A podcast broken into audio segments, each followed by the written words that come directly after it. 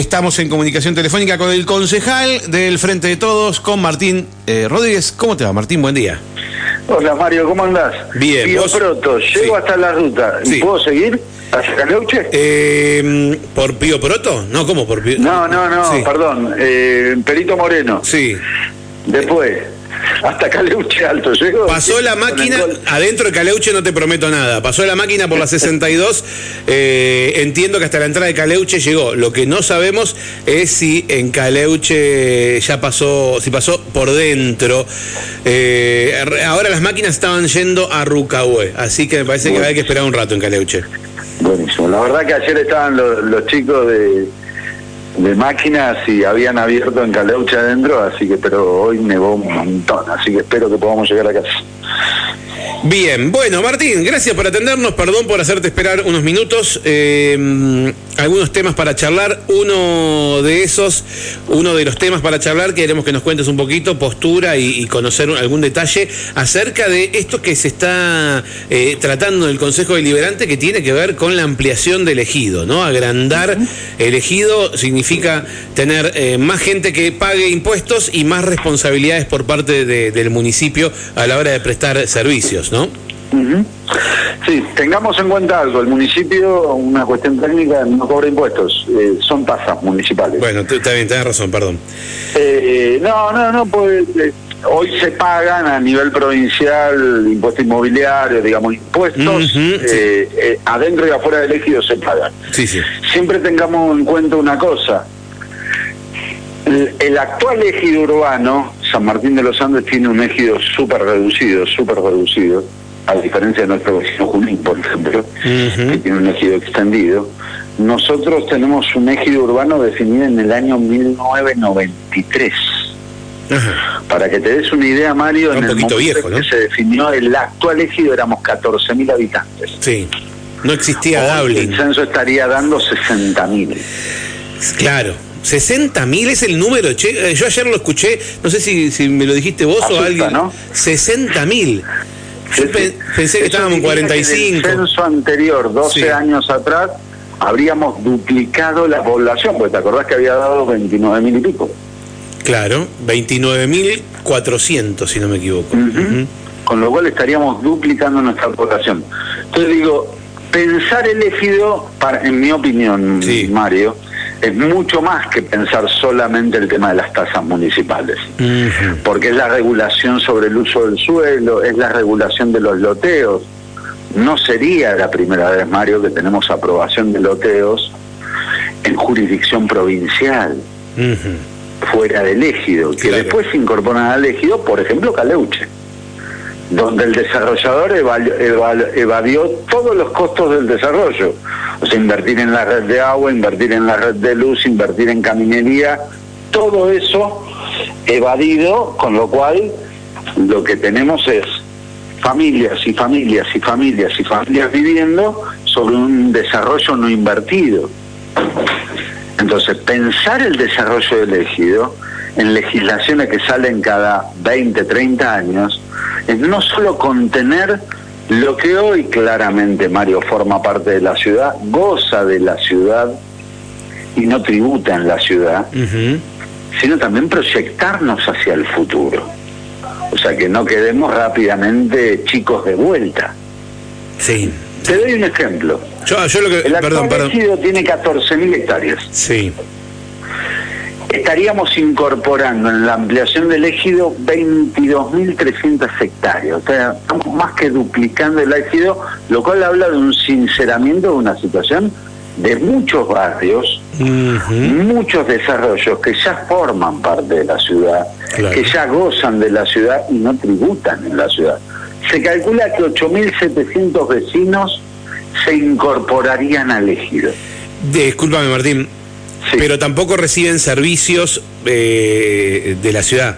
O sea, recolección de residuos, alumbrado público. No, no, no, no, claro. O sí, te Hoy- pregunto, ¿eh? No, hace no lo sé. poquitos años, Sí. hace muy poquitos años establecimos una normativa de extraña jurisdicción, porque esos vecinos, lo cierto es que no solo, sobre todo los metros cúbicos de disposición final de residuos, cosa Sí. que no es barata, nunca la tomamos en cuenta, porque sentimos que la basura El Claro. problema de la basura termina cuando la dejo en el canastito de la puerta de mi casa. Pero eso después no solo hay que transportarlo, sino que hay que disponerlo Claro.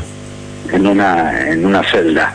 Con lo cual, eso se paga. Actualmente, esos barrios que están fuera del ejido, que le juntamos la basura y que la disponemos finalmente, están recién ahora se empezó a pagar algo que se llama pago de disposición de residuos sólidos urbanos por extraña jurisdicción. Ajá. Pero recién ahora. ¿Y qué porcentaje Ahora, de esos vecinos? La ciudad también implica la promoción turística, Mario. La ciudad también implica el saneamiento que implica condiciones ambientales sanas. Nosotros tenemos arriba un 90% de cobertura de tratamiento cloacal. La ciudad también implica la Plaza San Martín. La ciudad también implica el alumbrado público. Digamos, también implica las vías de comunicación, también implica, implica una cantidad de cosas. Y eso que vos decís y que algunos vecinos dicen, también lo sufrimos muchos vecinos de la ciudad, que estando en- dentro de la ciudad, que tributando dentro de la ciudad, sentimos que no tenemos servicios de calidad.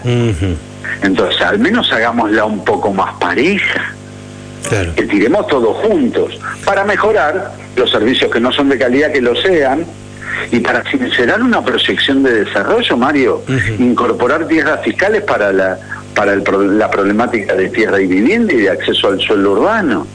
Ahora, nosotros tenemos una cantidad de lugares que en proyección uno supone, con cierto rigor científico, que van a prontamente desarrollarse urbanamente, fraccionarse la tierra.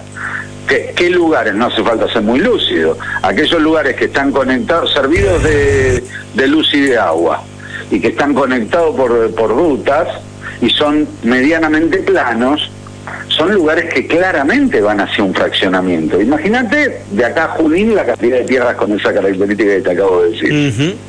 Sí, sí. Bueno, esos desarrollos tienen que ser dentro del ejido, porque no nos puede volver a pasar que en jurisdicción provincial se apruebe el loteo que después tenemos que servirnos, que después se incorporan a la ejido y lo tenemos que servir de redes nosotros. Decime, Martín, eh, ayúdame para, para también para que Dale. entendamos y la gente entienda.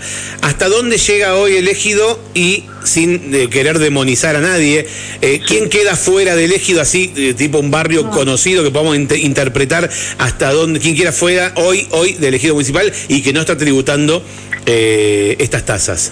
El ejido para, para, para acá, para el centro, termina donde empieza el Parque Nacional Lanín, en el pelo de agua del lago Lácar y en el cartel de Lanín sobre la ruta de Siete Lagos. Bien, Para el eje eh, Lolog es hasta Plaza Bonita, por decirlo así. Ujú. Eh, to- todo el desarrollo de barrios que hay en, en la ruta hacia Lolog forman parte del ejido urbano y es hasta hasta el límite del puente, digamos que del otro lado del puente empieza Junín de los Andes. o sea que yo qué sé, Caleuche, Rincón, Radales, Los Nires, todo eso están dentro del ejido.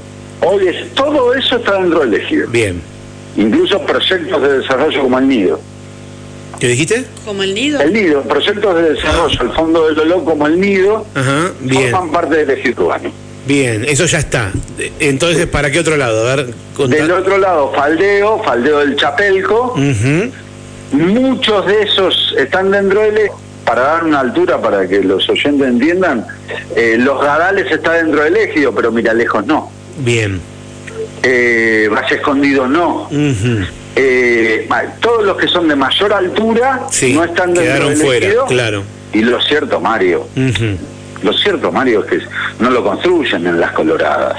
Sí, sí, sí, No lo claro. Se construye en San Martín de los Andes, con la marca de San Martín de los Andes, con la calidad ambiental y la conectividad de San Martín de los Andes, con la promoción turística, y todo eso lo bancamos lo que estamos dentro del eje. Bien. Eh, para el lado de Junín. un detalle, Mario. Sí, el presupuesto municipal no solo es lo que recaudamos con tasas municipales, también son regalías y coparticipación. ujú, Y eso va por los vecinos que somos, no por los que son y están fuera del ejido. claro. Con lo cual, incorporar esos vecinos a la cuenta de San Martín nos mejoraría también las cuentas en materia de coparticipación. Bueno, igual en materia de coparticipación tampoco estamos tan actualizados. eh, Tan, nunca hoy por hoy, actualizados, o pero sea, esa es la demanda. Sí, de- para, poder reclamarlo sería, claro. Martín, me faltó por ruta 40. Eh, ¿Hasta Vamos dónde por la llegamos? ruta 40, llega hasta todo el desarrollo mano derecha, todo el desarrollo mano izquierda, loma atravesada después de Reucahue forma parte del ejido.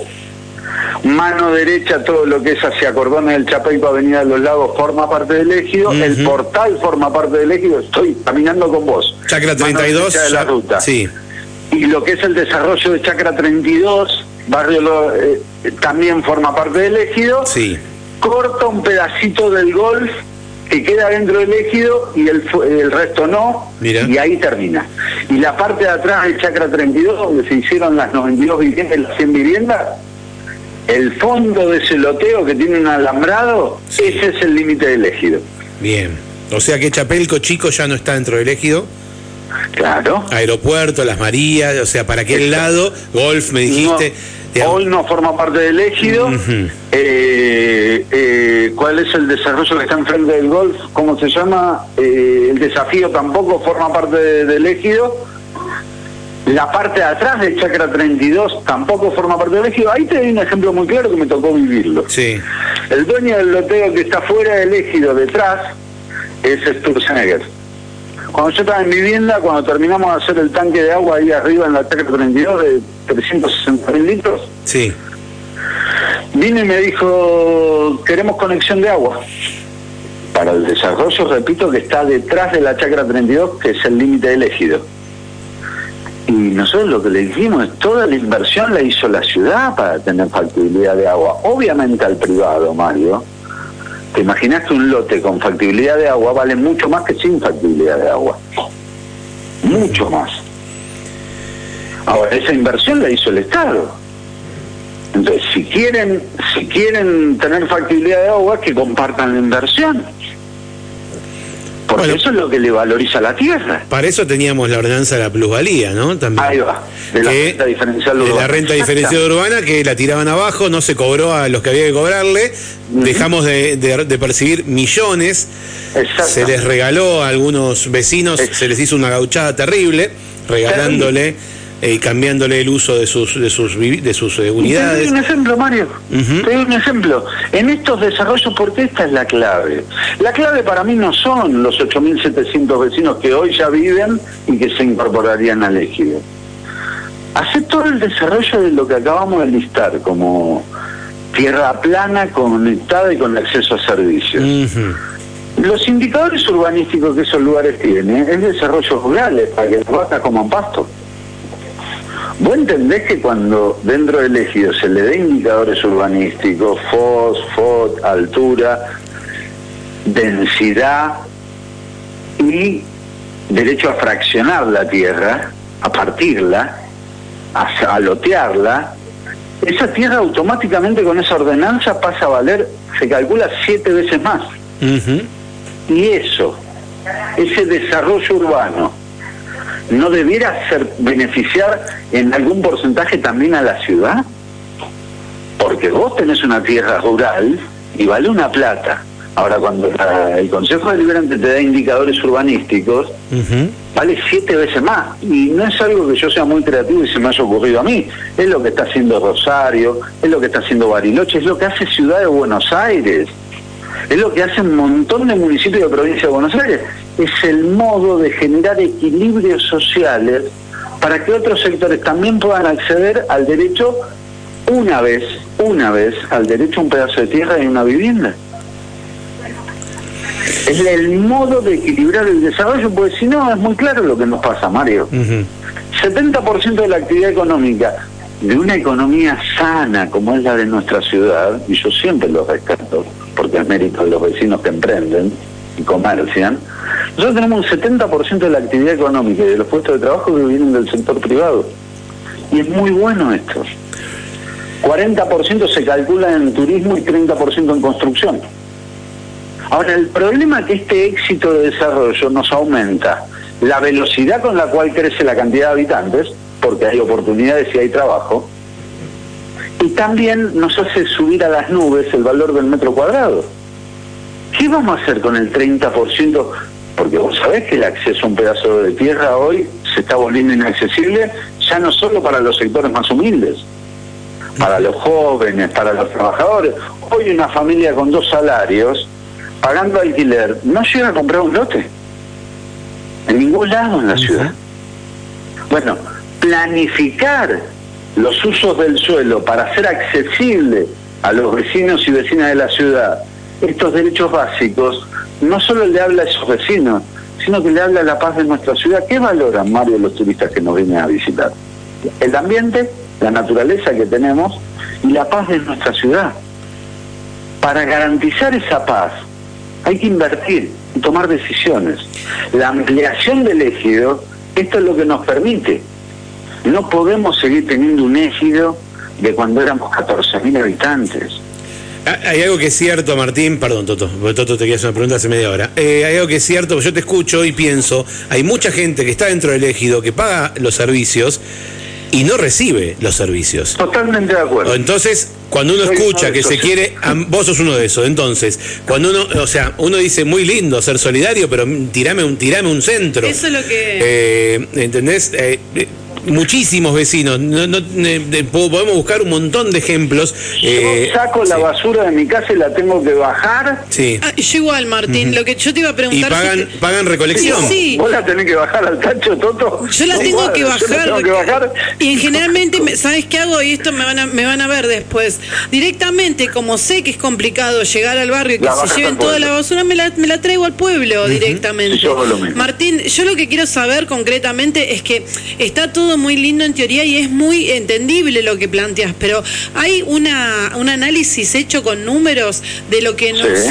de lo que no es que nos costaría, pero entre lo que se puede pagar como tasas y lo que implica la ampliación del ejido, porque cuando hablamos de ampliación también hablamos de estos días donde hay que responder con las maquinarias en distintos barrios y, claro. y, y en estos días, en los días de verano, digo porque también después hay que regar, hay que tirar fundente, o sea, hay que hacer un montón de cosas, que no es solo la recolección. Y ampliamos nuestras obligaciones, por supuesto que sí, claro que está calculado. Y claro que cuando se hizo la audiencia pública se hizo una proyección económica. Ahora, Toto, yo lo que te digo es, esa injusticia que vos vivís, que yo también la vivo, ¿Es justo que tiremos, que nos toque solo a nosotros y aquel que goza de la ciudad de su aeropuerto, de su ruta, de su promoción turística, de sus centros urbanos, de su centro comercial, de la Plaza San Martín, de la calidad ambiental, que esos no paguen. No, a ver, no es justo visto de esa manera, pero tampoco después vamos a hacer, vamos a llorar todos juntos. Los que hoy no pagan van a empezar a pagar y nos vamos a quejar todos juntos, vamos a abrazar. Bueno, es la idea, tenemos que digo, pero es difícil llegar a todos. Eh, porque hoy no hoy no se hoy no se no se le brinda los servicios que deben brindarse a los que pagamos. Imagínate sumar, está bien, sumar gente que siga que pague también, que tampoco van a llegar porque son más metros a recorrer. Sí, sí, sí, estoy, estoy de acuerdo. ¿Eh? eh hay que llegar. Eh, no podemos tapar un Ahora, ¿Es justo, Mario, que tengamos desarrollos urbanos de alta gama hoy en la ciudad? que compran porque es San Martín. Ese desarrollo urbano no está hecho en las Coloradas. Está bien. No está, hecho muy Está clarísimo eso. Entonces, eh, eh, se entiende la marca San Martín de los Andes, se pague. venden la conectividad aérea y terrestre de San Martín de los Andes, venden la promoción turística de San Martín. Ahora la pagamos nosotros solos. Sí, sí, ¿eh? sí, Es justo que todo, todo, todo, todo, toda construcción, loteo, todo lo nuevo que como decís Derechos de construcción que paguen. Estoy de acuerdo, estoy de acuerdo. Lo que nos encantaría. la proyección del crecimiento de nuestro éxito, Mario. Lo que no, lo peor que nos puede pasar es que sigamos con la definición de un égido del año 1993 y que tengamos todo camino a Junín de los Andes, desarrollo de loteo que se están viniendo, ¿eh? Se están viniendo. Que se desarrollan los fraccionamientos de la tierra de todos esos loteos fuera de la ciudad y que un buen día nos digan, ¿saben qué? Tenían razón, queremos formar parte de la ciudad. Y todos esos derechos de construcción, todo ese fraccionamiento de la tierra, todos esos servicios, se lo tomaron antes y no invirtieron un mango. Lo que estaría bueno. es lo que no nos puede pasar. Lo que estaría muy bueno. Está clarísimo lo que decís y me parece que es muy justo que paguen todos los que, los que, corresponde. Que todo el que hace uso y que, como vos decís, disfruta, disfruta de la ciudad, eh, hace sus negocios con la ciudad. Todo lo que se nos ocurra corresponde. Por otro lado, vamos a separarlo. Por otro lado, estaría muy bueno de que eh, el gobierno Tengamos municipal. servicios de calidad. Y claro. Y también y también te, paso un poco la pelota a vos, ustedes como oposición también que ayuden al pueblo. Al pueblo no le dan pelota. El pueblo reclama y no le dan pelota. La gente eh, quiere hablar con el intendente y no le dan pelota. Cuesta muchísimo. Entonces ustedes que están en un lugar, mandan notas y no les contestan. Bueno, eh, Mesa mandó una nota ayer de vuelta, tampoco le contesta, es concejal. Digo, pero ustedes como, como cuerpo legislativo de la oposición que, que, también colaboren en el reclamo para que se A, mí, a, vos, a vos te pasa, o sea, vos sos víctima, entre comillas, de la falta de servicios. Y te has tragado seguramente los, los pozos que duran dos días eh, arreglados más de una vez, seguramente. el eh, otro día vi pozos tapados con nieve. Parece una tomadura de pelo. Hoy estaban tapando un pozo también. La, eh, la rotonda del nuevo hospital. ¿Viste el agujero que se hizo cuando girás hacia la ruta alternativa norte?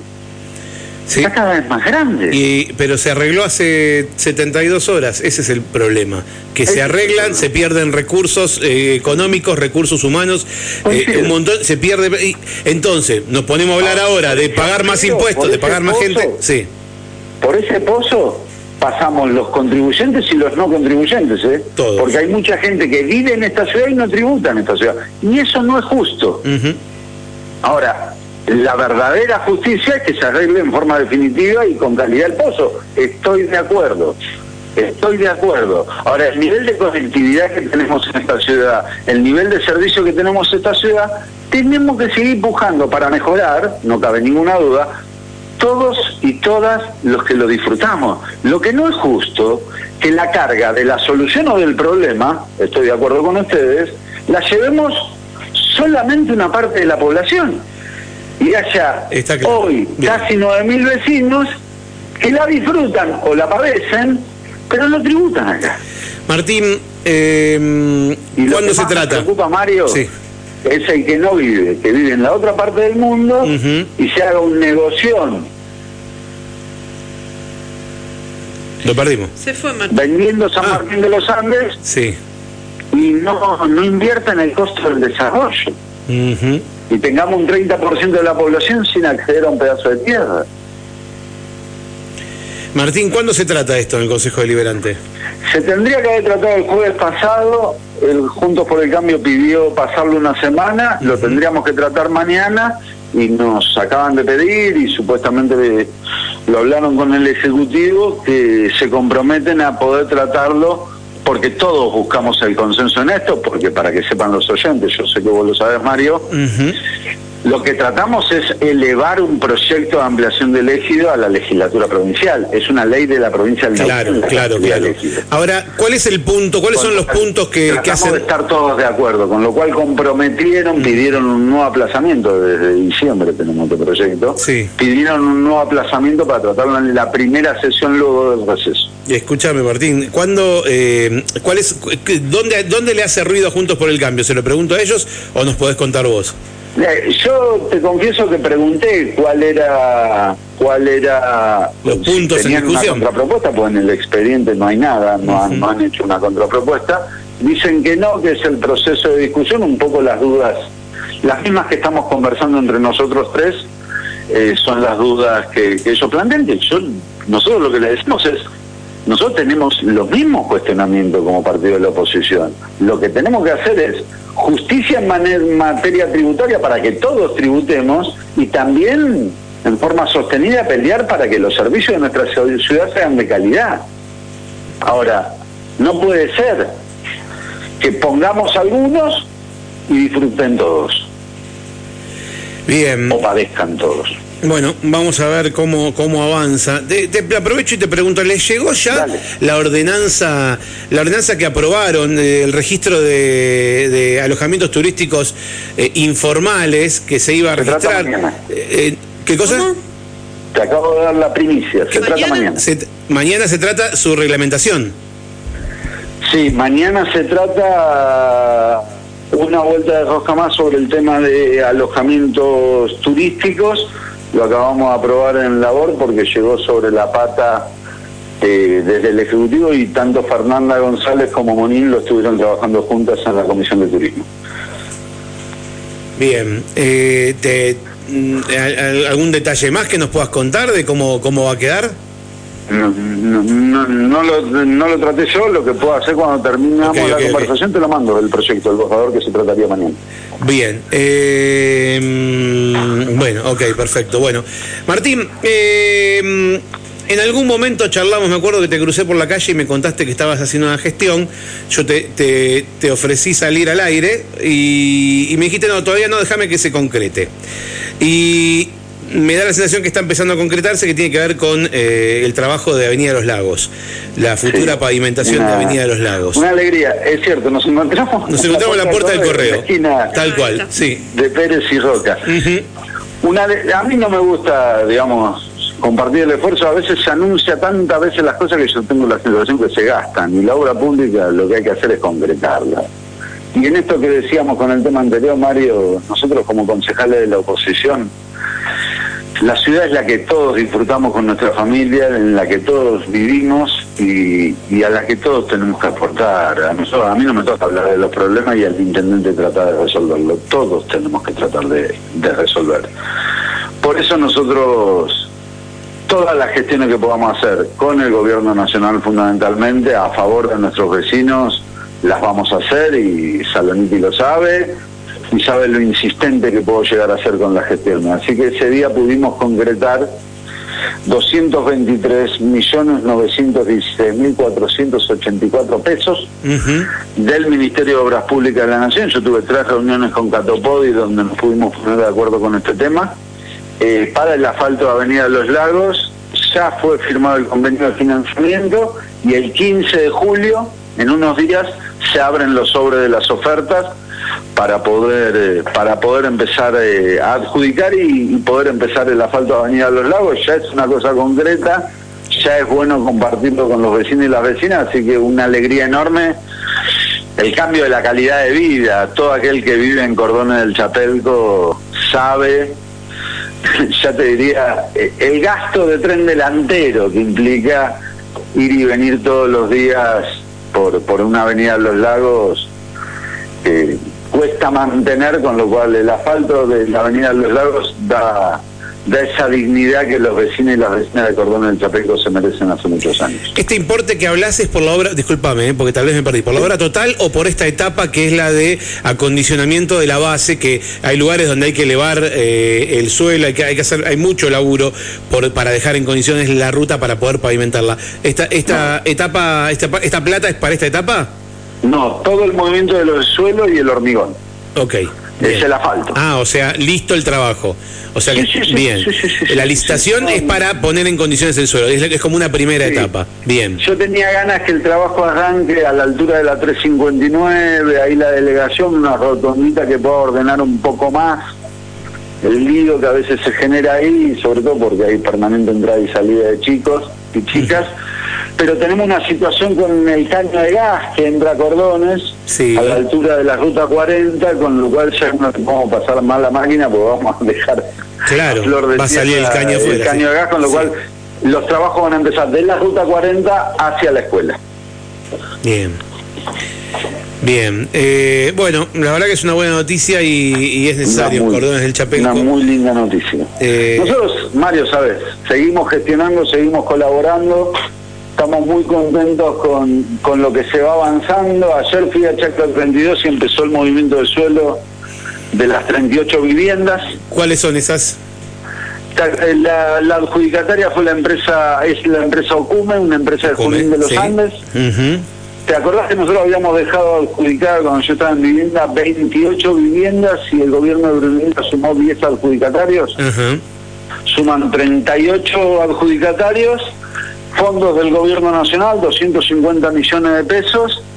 Se licitó, se adjudicó a CUME y ayer fui, están ya haciendo el movimiento de suelos. Calculo que, en septiembre, cuando mejore el clima, van a poder empezar con las plateas.